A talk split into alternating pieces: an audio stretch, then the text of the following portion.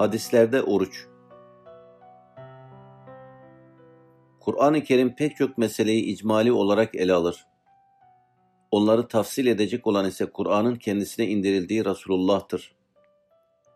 Zira Kur'an'ın kendisinden sonra onun en büyük müfessiri Allah Resulüdür sallallahu aleyhi ve sellem.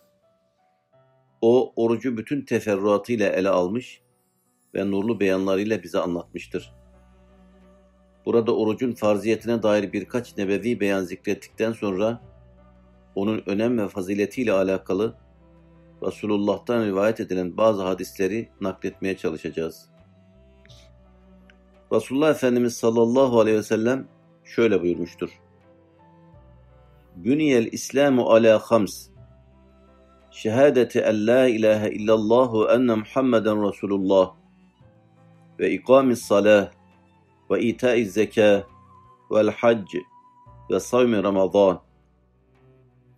İslamiyet beş esas üzerine kurulmuştur. Allah'tan başka ilah bulunmadığına ve Hz. Muhammed'in Allah'ın kulu ve elçisi bulunduğuna şahitlik etmek, namaz kılmak, zekat vermek, hac etmek ve Ramazan orucunu tutmak. Bu hadisenin gerçekleştiği dönemde henüz hac farz kılınmamıştı. Bir başka hadiste ise Hazreti Cebrail aleyhisselam insan suretinde Efendimiz aleyhissalatü vesselama gelerek bazı sualler tevcih eder.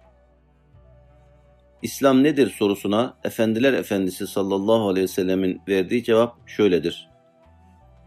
El-İslam en ta'budallah ve la tüşrike bihi şey'e ve tuqime salah ve tuaddi zeka el mefruza ve tesume ve Ramazan.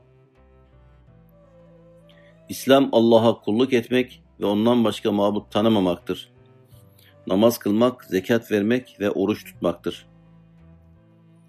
Yukarıda zikredilen hadislerden de anlaşılacağı üzere oruç, İslamiyet'in temel esaslarından biridir ve bütün müminlere farzdır.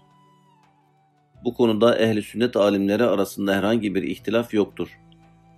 Zaten Efendimiz'den günümüze gelinceye kadar 14 asır boyunca ortaya konan uygulama da böyle olduğunu açıkça göstermektedir. Orucun mükafatı Allah'a aittir. Peygamber Efendimiz sallallahu aleyhi ve sellem orucun Allah katındaki değerini anlatma sadedinde şöyle buyurur. Kâlillah Küllü amel ibni Adem'e lehu illa savm fe innehu li ve ene eczi bih ve le hulufi femis saim etyebu indallahi min rihil misk. Allah şöyle buyurdu. Adem oğlunun her ameli kendisine aittir. Oruç müstesna. O benimdir. Onun mükafatını ben veririm. Oruçluğunun ağız kokusu Allah katında mis kokusundan daha hoştur.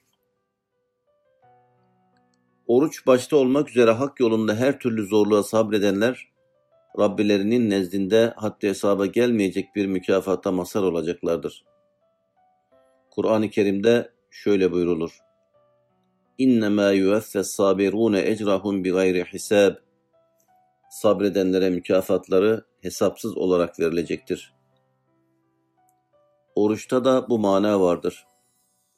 Ahirette herkes için bir mizan kurulup defterler sağa sola uçuşurken oruç için böyle bir şey söz konusu olmayacaktır.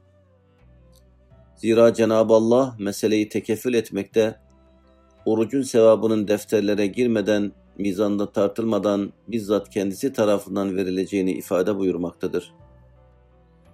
Oruçta Rabbe gönül verme ve sırf Allah için beşeri istekleri terk etme vardır önüne serilen nimet sofralarına karşı kendini frenleme vardır.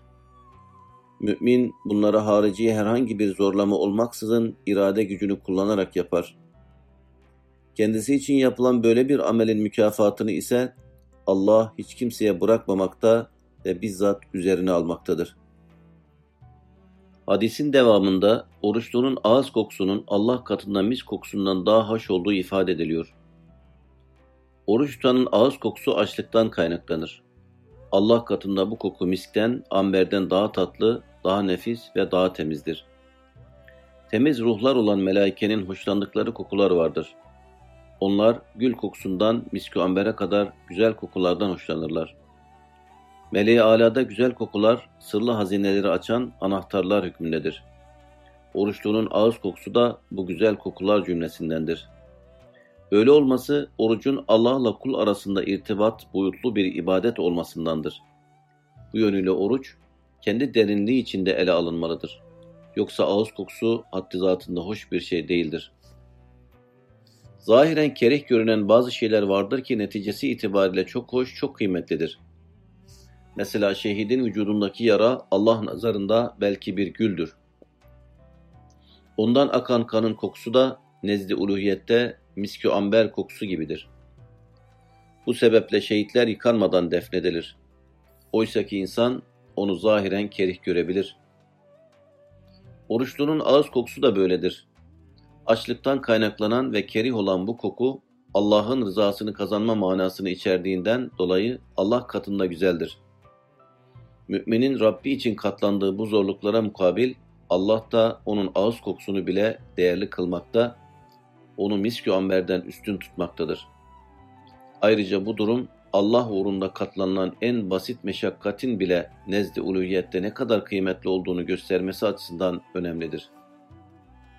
Hasılı mümin, oruç tuttuğu her günün her saatinde bu manaları hissederek adeta kendisine uzanmış bir merdivende miraç yapıyor gibi yükselir ve bu yükseliş Allah indinde mükafatını alıncaya kadar devam eder.''